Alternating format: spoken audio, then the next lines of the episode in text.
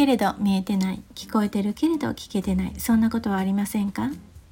日々のささやかな気づきから生きやすさのヒントにつながる話題をシェアします。こんにちはリボンです。今日は自分の顔は好きですか？とタイトルをつけました。というのもちょっと顔関連のことでね2つ続けて あの聞くことがあったのでね、えー、1つは、えー、産婦人科医の高尾美穂先生の配信ですね、えー、これはレターからのお悩みなんですがいつも笑っているような顔に見える人からのご相談でした。丸顔で目が垂れてるって言ってはったんかな。真面目な場面でも、うん、ニヤニヤヘラヘラしてるように見えるっていうね医療職の方からのねお悩みだったんです。でそれに対してまあえー、アドバイスはちょっと覚えてないんですがねアドバイスにその人個人のアドバイスに至るまでの発言ね。でね、まあ、小さい時っていうのは両親からもらった生まれ持った顔ですよね。でもその年を重ねるに従って、えー、変わってくるっていうのがその人が使う表情筋によって顔が作られるっていうふうにおっしゃってました、まあ、そうだなって納得しましたね。でそれと私の友人と交わした会話っていうのがね私は友人と会って、まあ、お料理食べてる時なんかね食事してる時なんか、まあ、写真を撮るんです。でもちろんお料理も撮ったりするんですけれどもカメラ目線のハイチーズっていうショットは私はあまり好きではないので自然な表情を撮りたくってちょっと盗み撮りをするんですね。でまあ消音カメラってね あの音の出ないカメラでちょっと意地悪なのかもしれないんですけど撮るんです。でいい表情の分を LINE で送るっていうことをしています。で先日も送ったんですね。でそうすると彼女から「うん私は自分の真顔が嫌いだからもし真顔であればもうボツにしてね」っていうことだったんです。で今回のは方円で下を向いてるところだったので OK だったんですがね。そこで顔について考えたんです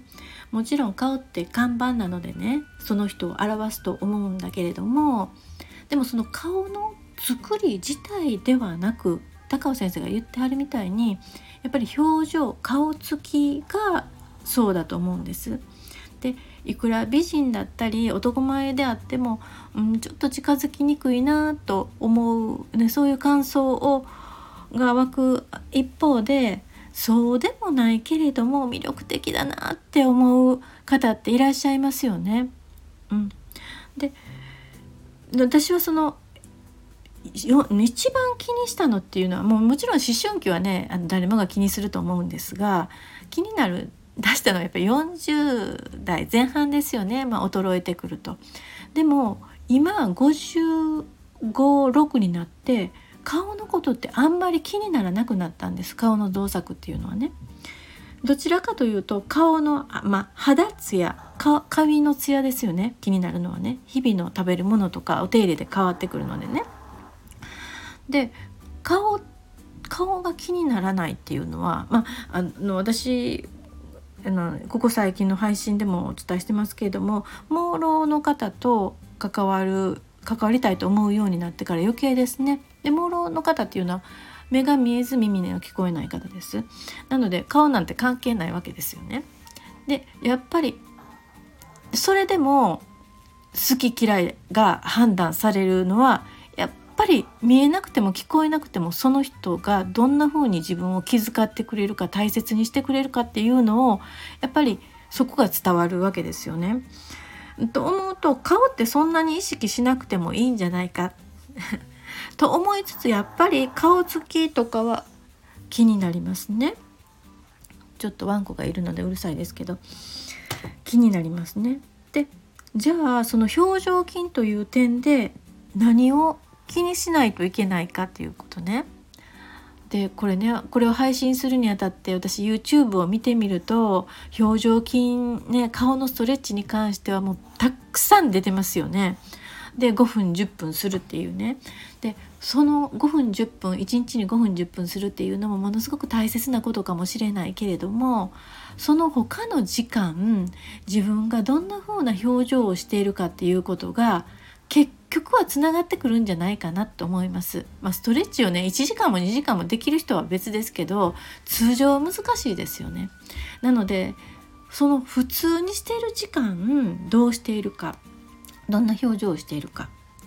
でその表情が動くっていうのはどういうことかっていうとやっぱりどんな思考をしているかによってどのぐらい口角が上がるかとか目つきが変わるかっていうのにね関わってくるなと思うんです。目的を持ってね過ごしてたら目つきね目の光も変わってくるだろうし明るい思考の人はやっぱり口角上がりに上がりやすいかなと思います。逆にちょっとね、否定的な考えの人がことが多かったら眉間にしわが寄ったりとかねそういうのがあると思うのでやっぱり思考が大きいかなっって思うんです。なので、まあ、近年はもうコロナの影響で目の下からねマスクで覆われてここのところ私もサボってるかなと思うんですがでもマスクの下でもその思考することによってって自然に動く表情それがまあ自分の表情顔つきを作ってるんだろうなって思いますなのでやっぱり、うん、自分がどんな表情顔つきになりたいかによって、えー、思考を考えて、えー、日々過ごしていった方が効果的なんじゃないかなとも話してて思いました。最後までお付き合いいただいてありがとうございました。では、良い週末になりますように。最後まで聞いていただいてありがとうございました。ではまた。